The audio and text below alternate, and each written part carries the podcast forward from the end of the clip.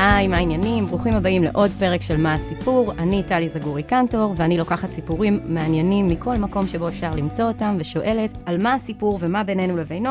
בכל פרק יש סיפור אחר ואורח או אורחת אחרים ומעניינים.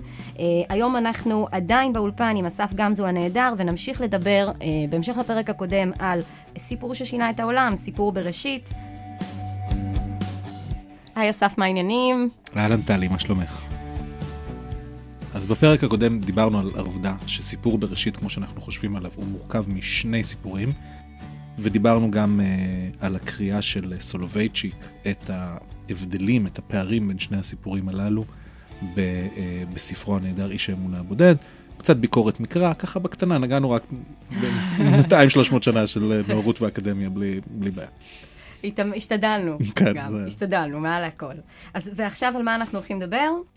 אז אנחנו נדבר אה, אה, בגלל התעקשות אה, בלתי נלאית שלי על מונותאיזם אתי, ועל, נדבר גם על סיפור גן עדן כסיפור התבגרות, אני מאמין. אוקיי, זה יהיה ממש, כן. יאללה, מונותאיזם אתי. מה זה? אז דיברתי הרבה בסיפור הקודם על העובדה שה... שבראשית מביא איזושהי מהפכה, ושבעצם אחד מהדברים שנמצאים בעוכריו זה עד כמה המהפכה הזו הצליחה, בטח בעולם המערבי שבו אנחנו חיים היום. זאת אומרת, אנחנו חיים בעולם שבמסגרת הדתות האברהמיות, לא רק בעולם המערבי הנוצרי, כמו שאנחנו מדברים עליו, אלא גם בעולם המוסלמי, הרעיון של המיתולוגיה החדשה הזאת, היהודית החדשה הזאת, התקבל. יש אל אחד, והוא יצר עולם, ובגלל זה הסיפור הזה גם לפעמים נשמע לנו דרמטי, למרות שדיברנו על זה שהנום האלה שהוא דרמטי הרבה יותר, וגם נשמע לנו מובן מאליו. זה ברור שבסוף הסיפור הטוב מנצח, ותכונות מוסריות מקבלות את, ה, את הבמה, וזה ברור, וזה משעמם, וזה לא, וזה לא מעניין. אבל uh, בעצם צריך לחזור אחורה ולהבין את המהפכה שהדבר הזה עשה. ושוב, כדי לחזור לזה, אני שוב רוצה לדבר ככה קצת על מיתולוגיה יוונית, מיתולוגיה בבית, מיתולוגיה בכלל. כשבאים uh, אותה חבורה, כנראה די משוגעת, אבל מרתקת ומדהימה, של יהודים בבבל, uh, שכנראה שנביא בשם ישעיהו הוא חלק גדול מהסיפור שם, חזיונות יחזקאל, uh, הם באים והם אומרים, לא רק שיש אל אחד, האל הזה מבקש ליצור את העולם ולנהל אותו באופן מוסרי. עכשיו, זה מטורף. כי אם נחזור רגע, זהוס מנהל את העולם במיתולוגיה היוונית, אבל אף אחד לא לרגע אה, חושב שניהול העולם נעשה באופן מוסרי. אפילו נעשה סדר רגע של מה, מה אנחנו מתכוונים שאנחנו אומרים באופן מוסרי, ההבנה הכי אינטואיטיבית של זה, של אה, אה, לנהוג אה, זה בזה בצורה טובה ומיטיבה עד כמה שאפשר, כן? נכון, בדיוק. בכבוד ובצורה טובה ומיטיבה. וגם, וההצדקה למעשים שונים שאלוהים עושה היא הצדקה מוסרית, זאת אומרת, הצדקה שבאה מטוב ורע. הוא לא כמו זהוס שהולך וחושק בדפני, וזהו, והחשק זה כל מה ששולט בו, אלא יש סיבה. עכשיו, אנחנו כאנשים מודרניים, כמובן יכולים לא להסכים עם הצורה שבה המוסר הזה מתבטא. אם אתה לא מרוצה מהעולם, זה כנראה לא הדבר המוסרי לעשות בסטנדרטים של ימינו, למחוק את כולו, חוץ ממשפחה של ווירדאוס בסירה, שלוקחים גן חיות. זה נכון, זה גם ברור לנו שזה נכון, אבל צריך להבין שעצם העובדה שההצדקה שלו היא הצדקה מוסרית, היא מהפכה. שוב ושוב, אלוהים מסתכל על העולם, אלוהים היהודי, ומבקש לכונן בו סדר מוסרי. אפשר גם לקרוא את התורה כסדרת הכישלונות שלו לעשות את זה. הוא בורא את העולם, זה לא מצליח, הוא עושה מבול, גם זה לא מצליח. הוא כל פעם מצמצם, בסוף הרי מה הוא אומר? אני אקח לי בן אדם אחד מוסרי, אברהם, ממנו אני אעשה עם שיהיה מוסרי. ואנחנו כולנו יודעים, גם מלקרוא את התורה, לא רק מללכת ברחוב, שזה לא שהעם העברי והיהודי מצטיין, כן, במוסר, כל הזמן גם איתו יש בעיות. אבל הרעיון הוא שהמהפכה כאן יש לה כמה רבדים. כי בעצם אתה אומר לעולם המיתולוגי של אז, קודם כל יש רק אל אחד. וזה אכן מהפכה. וזאת מהפכה שהיא באה בשלבים. אפשר לקרוא את השלבים האלה גם במקרא. למשל, יש לנו סיפורים, שבהם זה ברור שאדוני הוא אל הכי חזק. כן, אבל הוא לא היחיד. בדיוק. זה שהוא הכי חזק זה לא אומר שהוא היחיד, זה להפך, זה אומר, אני הכי חזק, אני, כדי להיות הכי חזק אני צריך שיהיו עוד אלים מסביב, כן? זאת, אה, ואפשר לראות את זה בכל מיני שלבים, נגיד ביציאת מצרים, למשל, כשמשה נלחם בחרטומי אה, פרעה, אין טענה שחרטומי פרעה לא מייצגים אלוהיות אמיתיות, אלא שהאלוהות... האלוהים של העברים הוא טוב יותר. בדיוק, הוא החזק יותר. אה, אז, זה, אז בהתחלה הטענה היא שהאלוהים שלנו הוא הכי טוב, אחרי זה הטענה היא שצריך לעבוד רק אותו. שוב, זו לא הטענה שאין אלים אחרים, זה רק ואחר אומר... כך הוא היחיד. בדיוק, ואז הוא היחיד, וכשהוא היחיד, הוא גם מבקש לכונן סדר מוסרי בעולם, וזה, הרעיון הזה, הוא, הוא לא פחות ממהפכה מדהימה, כי אתה בעצם אומר, העולם שלנו מתנהל מתוך רצון שיהיה כאן טוב. הוא לא מצליח תמיד. אין טענה במקרא, באמת, לפחות בקריאה שלי, שזה מצליח. זה ברור שיש דברים שקורים בעולם שהם לא לעניין. וגם אחרי זה בספרי התנ"ך, אה, איוב וקהלת ידברו על זה באופן מאוד מאוד מאוד ישיר, וכבר יגיבו לתזה הזאת. אבל התזה הראשונית אומרת, יש עולם, הוא נוצר על ידי אל אחד בלבד ששולט בהכל, והאל הזה מנסה, מצליח, לא מצליח, שהדברים יתנהלו באופן טוב וראוי.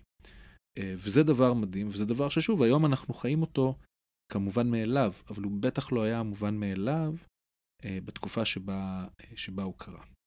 אז עוד פעם, כדי לא לבלבל, נאמר שיש כל מיני תפיסות גם בתוך הקנון היהודי.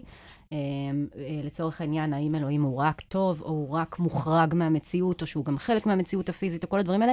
יש יותר מדעה אחת ופרשנות אחת no. למקרא, ובטח שבקבלה נניח זה אחרת, ובלה בלה בלה, אבל מאוד בגדול, מאוד בגס, אפשר לזרום עם זה שזאת ה... זה החידוש הגדול. זה נכון? החידוש וזאת המקראי. הטענה, באמת אחרי זה, הטענה הזאת. פוגשת במציאות, ו- ויש בעיה. יש בעיה, אנחנו חושבים לחשוב על הפילוסופיה התיאולוגית של אחרי השואה. זאת אומרת, באמת, איך אתה, מה אתה עושה עם הרעיון הזה של, של איזושהי אלוהות ששולטת בהכל, אם קורית כזאת קטסטרופה? אבל הרי גם אלפי שנים לפני השואה, גם איוב, שיש לו קטסטרופה מאוד פרטית, הרי ספר איוב הוא לא ספר אמוני, הוא ספר שבא ומקטרג לפני ואומר, סליחה, אדוני, מה שאתה עושה כאן הוא לא ההבטחה. הוא ספר שמעלה שאלה אמונית מאוד גדולה. מאוד, כי גם... קושייה, הוא מקשה. גם, גם הרי הוא מתחיל מתוך נקודה שהיא כמו איזה מין אנטיתזה לנקודה של בראשית. בראשית אומר, יש אלוהים, והוא עושה הכל, והוא מסדר, והוא, והוא הכל מאוד אה, דבר דבור על אופניו. הוא בונה אחד על גבי השני, כמו שאמרנו, זה ארון של איקאה. יש סדר בעולם. יש סדר בעולם, אני באתי לעשות סדר. והרי ה setup, ה premise של סיפור איוב. אבל הוא... הסדר מתבלגן, מתחילים מכאוס בבראשית, עוברים לסדר, שזה הבריאה, ואז יש עוד פעם אי סדר, כשהאדם הראשון כבר, האדם וחווה כבר עושים את החטא הראשון. זאת אומרת, כן, כל הזמן יש מקום לבלגן גם. כן, נכון. זה בדיוק, כל הזמן באמת יש בלגן, אבל יש א', מאמץ לסדר, ורק אני אסיים עם איוב, כן. באמת, הרי הוא מתחיל ממש באיזה מין סצנה דרמטית שהיא אנטיתזה ממש, כי כאילו בא השטן לאלוהים, אומר לו, תשמע, זה לא באמת. הוא לא באמת אוהב אותך, בוא תן לי ככה לעשות אותו מה שאני רוצה, אתה תראה איך שתי שניות הוא מכפכף אותך. עכשיו אתה אומר, זה נורא, זה פשוט נורא. איך, מה זה בכלל השיחה הזו? זה כמו לפעמים שאתה בתור ילד, אתה שומע שיחה של ההורים ואתה אומר, מה קורה פה? זה מה שהאנשים האלה חושבים עליו אה, כל היום? באופן אינטואטיבי, רגשי, אנחנו מזדעקים, זה לא נשמע לנו כמו אלוהים טוב. לא. שהוא זורם על המשחק הזה עם השטן, וחשבון נכון. איוב. אבל זה כבר באמת איוב, הוא ספר מאוחר שמתכתב עם הטענה. אבל הטענה לשעתה היא טענה מהפכנית ו- ומדהימה, וגם באמת מאוד אופטימית. אבל למה, רגע, בוא, בוא נדבר, אנחנו רוצים לדבר על מונותאיזם אתי, כן. נכון? אז למה, למה, אם אתה יכול להסביר לי, כי מבחינתי יש שם המון אקסיומות בין לבין, בתוך הגישה הזאת של כן. מונותאיזם אתי, כמו תמיד, אגב, בכל תפיסת מוסר בעיניי, מתישהו יש אקסיומות וזה בסדר. זה בסדר, כי יש גם דברים שאנחנו מרגישים שהם צריכים להיות, ככה זה ראוי, ומתישהו אנחנו מגיעים לאיזושהי אקסיומה. אבל אם אנחנו נזרום עם ההיגיון, כי היומרה של המונותואיזם האתי זה להגיש משהו שיש לו היגיון מאוד מאוד סדור, זה רציונלי, זה לא תפיסה רוחנית כן. לא רציונלית, זה שואף להיות סופר רציונלי, נכון? אז למה בעצם האלוהים האחד, למה אנחנו צריכים אלוהים אחד כדי להיות אתיים? למה אנחנו צריכים אלוהים אחד, ולמה אנחנו צריכים אלוהים שהוא מופשט והוא חורג מהעולם ושהוא טוב? אני חושב שזאת שאלה טובה, האמת שאין לי באמת תשובה טובה לזה, כי אנחנו גם במידה רבה מסתכלים על, ה, על העולם דרך, אה, על הטקסטים האלה, וגם על העולם דרך, על מאות ואלפי שנים של פרשנות יהודית ופרשנות נוצרית, לפעמים גם פרשנות מוסלמית, למרות שבזמננו זה כבר פחות, אבל בטח שבזמנים מוקדמים יותר בהיסטוריה, השאלה של, של הפרשנות הפילוסופית המוסלמית למקרא היא מאוד מאוד חשובה. זאת אומרת, גם כשאנחנו מדברים על ה... הרבה פעמים מדברים על החטא הקדמון, החטא הקדמון זה מונח אה, נוצרי, כן? זה לא מונח, אה, זה לא מונח אה, שמקורו ביהדות. זאת רוצה לומר, מה שאני רוצה להגיד, זה שאני לא באמת בטוח שחייבים את זה. אבל גם עכשיו מאוד קשה לנו לדמיין עולם של, של אני, פוליתאיזם אתי. אבל אולי לפני שאנחנו מערערים על התפיסה, בואו ננסה להגיד את ה... כאילו את ה basics של, ה, של הרעיון הזה, של מונות... מעבר לזה שזאת הייתה הבשורה, אני אנסה אולי רגע להגדיר את זה פילוסופית ככה. אמ, ברגע שיש אלוהים שהוא אה, חורג מהמציאות, הוא טרנסצנדנטי, כמו שאומרים, אז, אם, אז הוא, לא, הוא כבר לא חלק מהטבע, נכון? ואז הוא יכול להיות טוב מוחלט. מה הכוונה? אם אלוהים הוא הטבע, אז גם הוא חלק מהטבע, כמו בתפיסות נון-דואליות, שהאלוהות הוא, היא הטבע כולו, או הוא חלק מהטבע, אבל גם חורג לו. ככל שהוא חלק מהטבע, אז גם הטבע הוא אלוהי. כן. ואם הטבע הוא אלוהי, לא יכול להיות משהו שהוא, באופן טבעי, לא יכול להיות משהו שראוי יותר מאלוהי, נכון? הוא מתווה לנו את ה... כן, ה... ברור. זה הדיוויין, זה מה שראוי. אז אם הטבע הוא אלוהי, הטבע, יש בו, אה, אין בו עניינים של אה, צדק כלפי החלש, של התחשבות והטבה עם אה, אחרים, יש בו חזק שורד, יש בו עקרונות אחרים לגמרי, יש בו את היצריות של זהוס. אם אלוהים הוא, הוא, הוא, הוא, כמו, הוא חלק מהטבע כמו שאנחנו מכירים אותו, אז... אה, יש לנו אה, מקום למעשים, לעיוותים מוסריים מאוד מאוד גדולים. זה בעצם סוג של ההיגיון הזה. וגם, נכון? ו- אבל גם יש פה באמת כל הזמן איזו מלחמה, כי אנחנו, אנחנו, אני לא יודע אם אנחנו, אבל אולי חלק מהמאזינות והמאזינים, יש מתח מאוד ברור, גם במקרא וגם בנפשותנו, וגם דיברנו שבוע שעבר על סולובייצ'יק. כי מצד אחד, אנחנו מבקשים שאלוהויות, ואני בכוונה אומר אלוהויות, אני חושב שגם בעולם הפוליטאיסטי, כן? יהיו מרוחקות וראויות ודברים שאתה שואף אליהם, והם במקום אחר. מצד שני, אתה גם רוצה גישה אליהם, והגישה זה בעיה, כי אם, כי זה כמו שאת אומרת, אם, אם אלוהים באמת פה, אז הוא קצת מתלכלך. כי וואלה, זה, זה לא עולם מושלם, זה לא, זה לא עובד ככה. אבל אם הוא לא פה, אז, אז איך אני מגיע אליו, איך אני מגיע אליה, איך אני מגיע אליהם, מה, איך אני עושה את הדבר הזה? ונגיד, באמת, אה, הרגעים הברורים זה רגעים באמת של, של תפילה למי שמתפלל או מתפללת. ו, אבל זאת שאלה באמת מאוד מאוד אה, מאוד מאוד יסודית, כי אתה, מה ערכו של העולם אם אין קדושה בו, אבל מה ערכה של קדושה אם היא בעולם? מהמם. אז אני אומרת, אני לא מזדהה עם ההיגיון שתיארתי קודם, אני פשוט ספקנית כרונית. ואני רואה את כל סוגי הסיפורים, את הסיפור החסידי שהוא אחר לגמרי לגבי המקום של אלוהים בעולם, או הקבלי, או בלה בלה בלה, אבל אני ספקנית כרונית, כמו שאמרתי, אני לא, לא מזדהה עם ההיגיון של זה, אבל אני רוצה רגע להציג אותו כמו שהוא, ובאמת אנחנו גם נקשה עליו, והתחלת כבר עכשיו להקשות עליו עם, ה, עם השאלה הזאת של uh, מה המקום של הקדושה בעולם ולהפך. Um, שלחת אותי לקרוא מאמר, כן, האמת שאני חשבתי שיותר תרפרפי על אני לא מרפרפת, אמרתי תקראי. כן, אבל אמרתי, יאללה, נו. עכשיו שאתה מכיר אותי. אני לא, אני לא מהמרפרפים. אז, אז כן, קראתי, אז אני מתנצל, כן. לא, זה בסדר, כי הוא דווקא עשה לי, אמ, הוא ממש העיר לי את הסוג היגיון, השאיפה הזאת של הרציונליסטים, ואת המוטיבציה שלהם, שאני מאוד מבינה, ויכולה רגשית להתחבר לחלק ממנה, אבל גם את הפער בסופו של דבר בין אנשים שאומרים דברים כמו שהוא אומר בצורה מוחלטת, לבין אנשים ספקנים כמוני. אז um, עוד כמה דברים ככה רק נניח על מי שמחזיק היום במונותואיזם אתי, um, אז uh, פראגר לצורך העניין במאמר הזה מדבר על זה שהן על הפחד הגדול מעמדות נטורליסטיות, טהורות, אם תרצו, על חילון מוחלט כזה. אני מכירה, אגב, מעט מאוד uh, חילונים uh, במובן הזה, שבאמת הם, הטבע זה מה שיש. Uh, ומן הסתם, אם חיים בעולם כזה, אז זה יכול לגרום לפגיעה טוטאלית באחר, לנאציזם. לא סתם הדברים האלה התחדדו גם אחרי השבר הגדול של מלחמת העולם השנייה, הרעיונות האלה.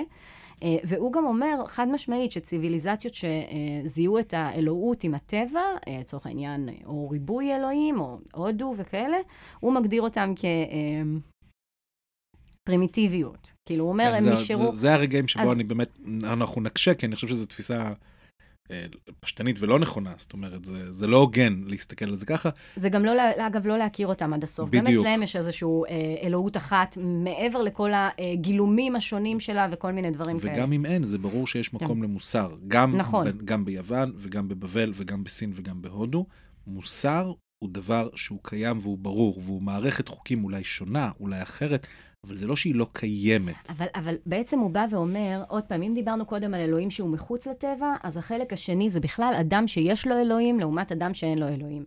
חלק מזה, יש לו נקודות. כאילו, כשאתה קורא את זה, אתה נכון. לא יכול לפספס. אני, נגיד, כשאני באתי מחברה דתית לחברה חילונית, אני לא יכולה להגיד שהחברה הדתית, היא, אני רואה אותה כמוסרית יותר, אבל אני כן, לפעמים ההרגשה שלי שאנשים שאין להם אלוהים, אין להם את הגבוה, אין להם מעל האדם לשאוף אליו, אז יש לפעמים איזה מטריאליזם מאוד, שהוא מאוד צורם לי.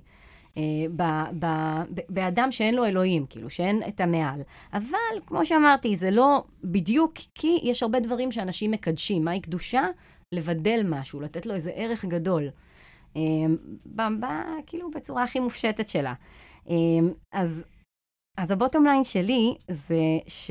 אז הם אומרים, עוד פעם, נחזור רגע לפראגר, קשה קצת לדבר על זה, זה נושא סופר מופשט, אבל הוא אומר, עוד משהו שהפך את העולם לאתי יותר בעקבות המונותאיזם, זה שהאדם נברא בצלם. וזה משהו שאולי נשמע לנו מובן מאליו, אבל היה סופר חדשני, סופר לא מובן מאליו, וגם בפועל לא כזה מובן מאליו גם היום, כן? זהו, עכשיו אני אלך נגד המונותאיזם yeah. האתי, שאני התעקשתי להכניס אותו, אבל אני אגיד שלטעון שהעולם נהפך לאתי יותר בעקבות המהפכה הזאתי, זה לא להסתכל על ההיסטוריה.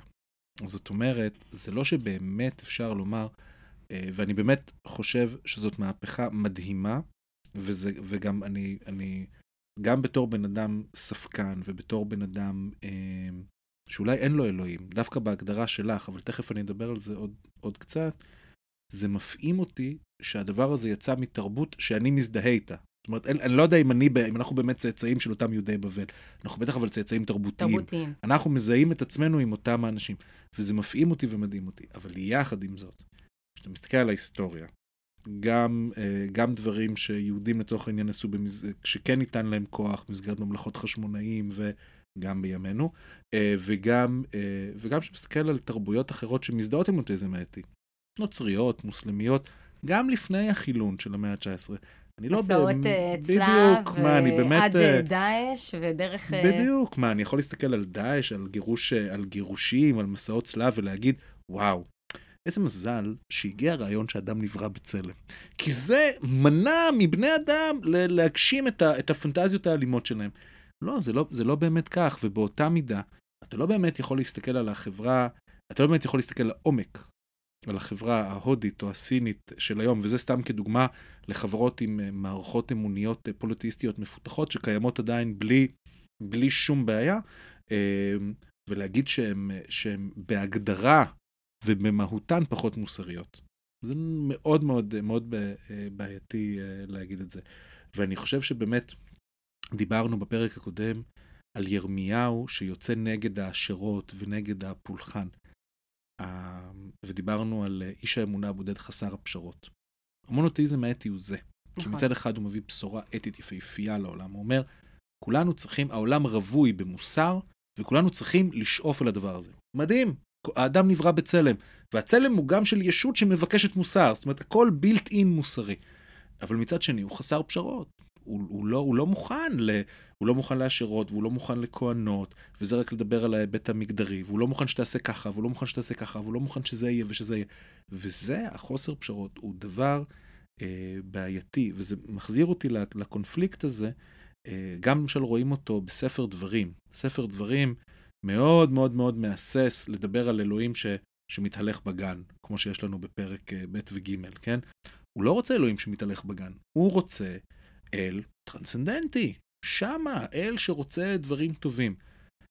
אז הוא אומר, לגבי המקדש, המקום שבו השם יבחר להניח את כבודו, כאילו הוא מדבר מה זה בעדינות, וזה זה, זה מאות שנים לפני uh, פילוסופיה, ו, וכשמונחים כמו טרנסצנדנטיה נטבעו. אז מצד אחד זה uh, יפה ומקסים, מצד שני אנחנו גם צריכים להודות בעובדה שזה כשל באותה מידה שזה הצליח. אז בעצם זאת שיחה של שני אנשים שאינם uh, דתיים ואינם מחזיקים, ב...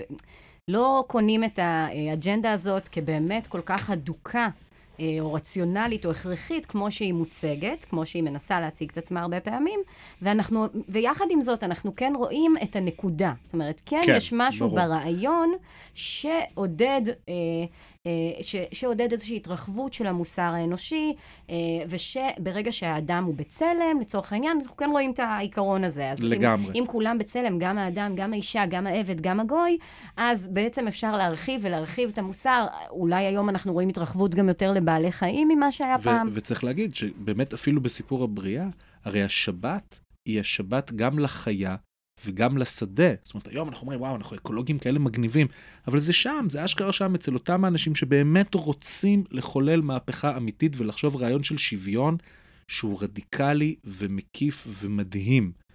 אמ, אבל זה היה המקום שלו בהיסטוריה. השאלה, מה, מה היחסים שלנו עם הדבר הזה היום? אז זהו, נגיד... האם אני... אנחנו עדיין חייבים, כי לצורך העניין, אה, אה, פראגר במאמר, או חבר'ה שמחזיקים ברעיונות האלה ואומרים, זה, זה הדבר, חייבים אלוהים כדי להיות מוסריים.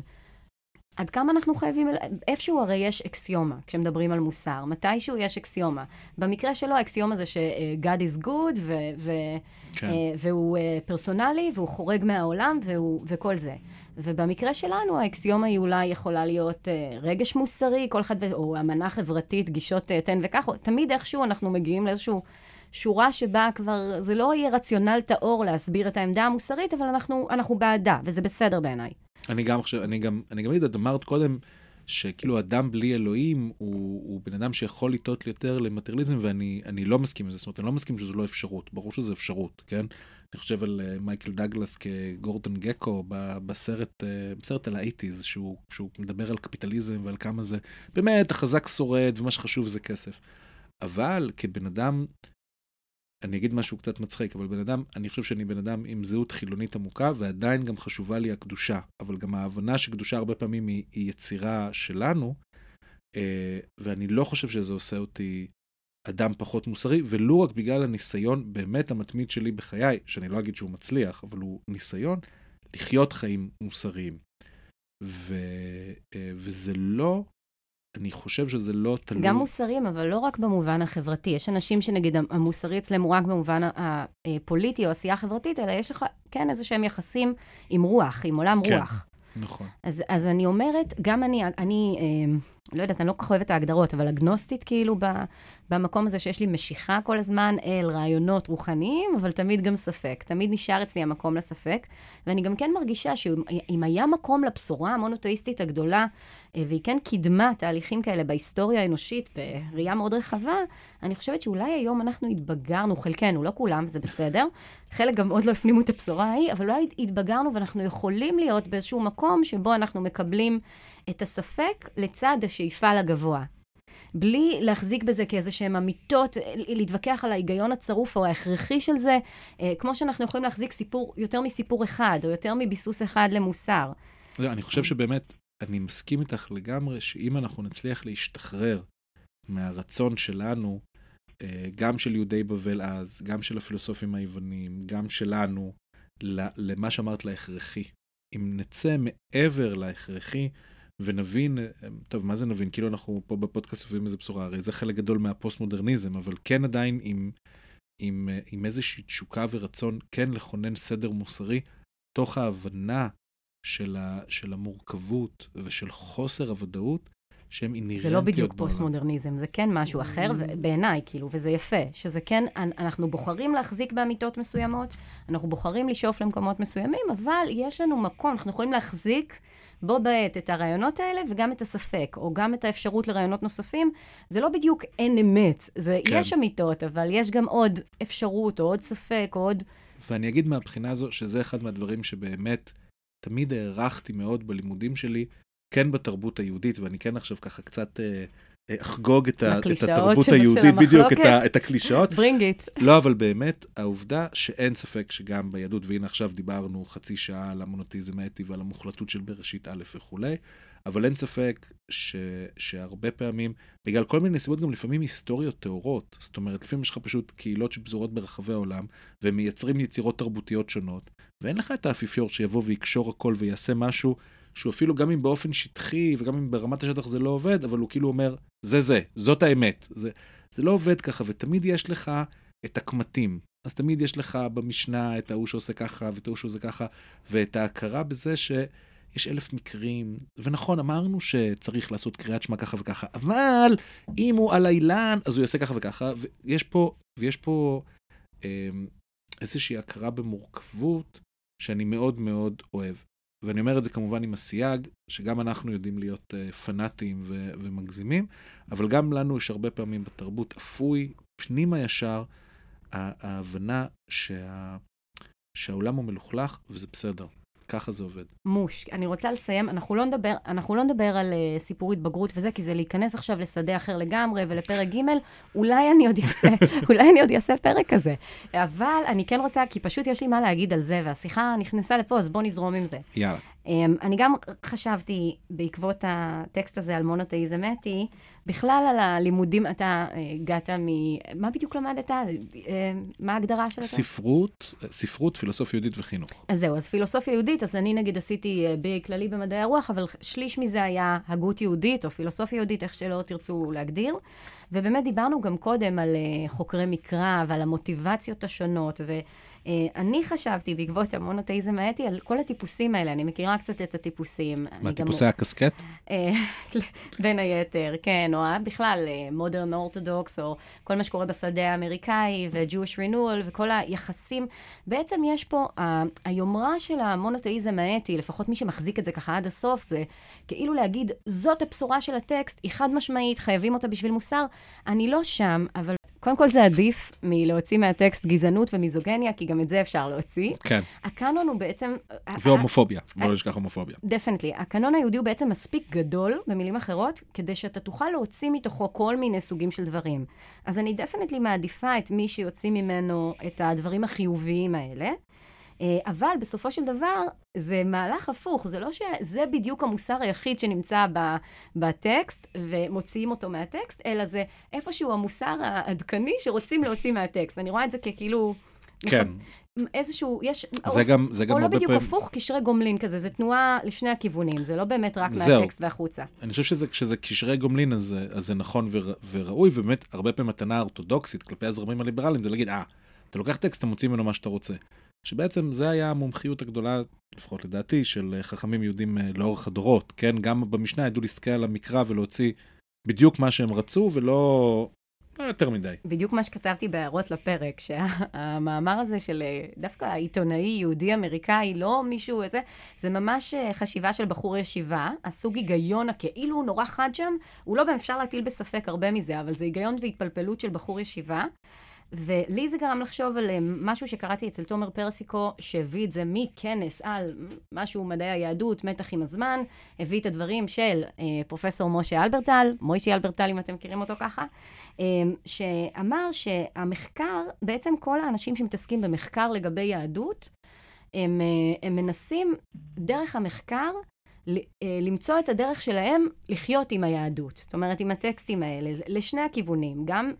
אה, כאנשים שמבינים בצורה בוגרת ו- וחשיבה מחקרית להסביר לעצמם את הטקסט באופן הזה, אבל גם למצוא מה מתוך הטקסט הם יכולים רלוונטי. לקחת לחיים שלהם דרך המחקר. אה, ואז הוא אומר, אה, ובעצם אם הם רוצים זה הכל שאלה, שאלה של מוטיבציה. אני בסופו של דבר לא מחויבת להלכה, כי לא הייתה לי את המוטיבציה הזאת, למרות שגדלתי בבית כזה. אבל הרבה מאוד מהאנשים האלה יש להם איזושהי מוטיבציה, בין אם זה מוטיבציה להשאיר את ה... הערכים היהודים, להוציא מונותאיזם אתי, או בין אם זה מוטיבציה, כמו של הרב סולובייצ'יק, שדיברנו עליו בפרק הקודם, להסביר למה ההלכה עדיין רלוונטית, זה תמיד מתחיל מאיזושהי מוטיבציה שהיא כמעט מובנית, היא זהותית, יותר מאשר לוגית. Uh, הרבה פעמים זה אנשים שנולדו לתוך זה ויש להם איזה אינטרס, ואני מאוד מכבדת אותו, לשמור על קשר עם, ה, עם הדבר הזה. אני לא צריכה להסביר לעצמי למה זה בהכרח האתי, או למה זה בהכרח ההלכה הצודקת, מספיק לי שיש לי רצון לשמור על קשר עם, ה, עם המסורת, וכן יש חוכמה ופנינים בתוכה שאני רוצה להוציא וללטש, מבלי לקחת את זה כהכרחי. Uh, מוישי אלברטל אמר, uh, יש להם איזושהי מוטיבציה להוציא מהות נצחית כאילו אובייקטיבית עם גושפנקה מדעית שהם יכולים לחיות איתה מתוך היהדות, ואז הוא אומר, אצל גוטמן, uh, אנחנו דיברנו עכשיו על איזה עיתונאי אמריקאי בשם פראגר, אבל במחקר זה אצל גוטמן, זה מונותאיזם אתי, אצל קויפמן זה היה היסוד האנטי-מיתי לכאורה, כן. כי היום כבר מערערים על זה ממזמן, של היהדות. אחרים, דתיים לאומיים, קישרו את זה ללאומיות, להתחלת הגאולה, לציונות. אפשר בעצם... Uh, להוציא את מה שרוצים, הכל עניין של מוטיבציה. זה ככה היה רק, אה, זה מה שאני חשבתי. אז אני אגיד רק, אני אסיים בנימה מאוד מאוד אישית, ואני אגיד שאני, גם אחרי הלימודים שלי, בלימודים שלי התמקדתי פחות במקרא ויותר ב, באמת במה שנקרא מחשבת ישראל, שזה בדרך כלל מחז"ל והלאה, ואת המקרא תפסתי, הכרתי אותו, אבל תפסתי באמת כאיזשהו טקסט ארכאי ומונוליטי ומאוד ככה לאומי, אפילו לאומני ו- ודתי, ודווקא את המשנה ובטח את התלמוד כטקסט הרבה יותר uh, פרוע. ואחד הדברים שבאמת אני הכי נהנה בהם זה בדיוק התהליך הזה שאני עובר עכשיו בשנים האחרונות עם החקירה של המקרא וההבנה שגם בתנ"ך, מספר בראשית שעליו דיברנו, אבל זה בעצם הולך לכל אורך הקורפוס הזה, הספרייה הזאת שאנחנו קוראים לה התנ"ך, זה בעצם ספרייה שמלאה במורכבויות על גבי מורכבויות, ואנשים ש... גם האנשים שכותבים את התנ"ך וגם הדמויות, דמויות כמו אברהם ויעקב, זה אנשים מורכבות, שמנסים... מורכבות, חוטאות. מנסים לברר את מקומם בעולם. מורכבות, כמו שאמרת, חוטאות, מחפשות. טועות, מחפשות. זה לא אבות האומה המונטוליטיים, ממש לא. זה אנשים שלא מבינים מה קורה, בדיוק כמונו. גם אני לא מבין מה קורה. ואת המורכבות הזאת, אני מאוד מאוד נהנה לחגוג. זה סיום מהמם. נראה לי שבזה אפשר... אה, זהו, אה, לסיים את הכל. לחתום את... אמרנו הכל, חזק וברוך. סיימנו את הפרק, אה, ממש ממש תודה, אסף, שהגעת. תודה לך שהזמנת אותי, זה איזה היה לי כיף היה. סופר מעניין. איזה כיף, תודה, גם לי, היה נהדר. אולי מתישהו עוד נדבר על פרק ג', אה, ביום אחר, פרק פרק. בזמן אחר. תודה רבה למאזינים שלנו. אה, תודה רבה. עד כאן היום.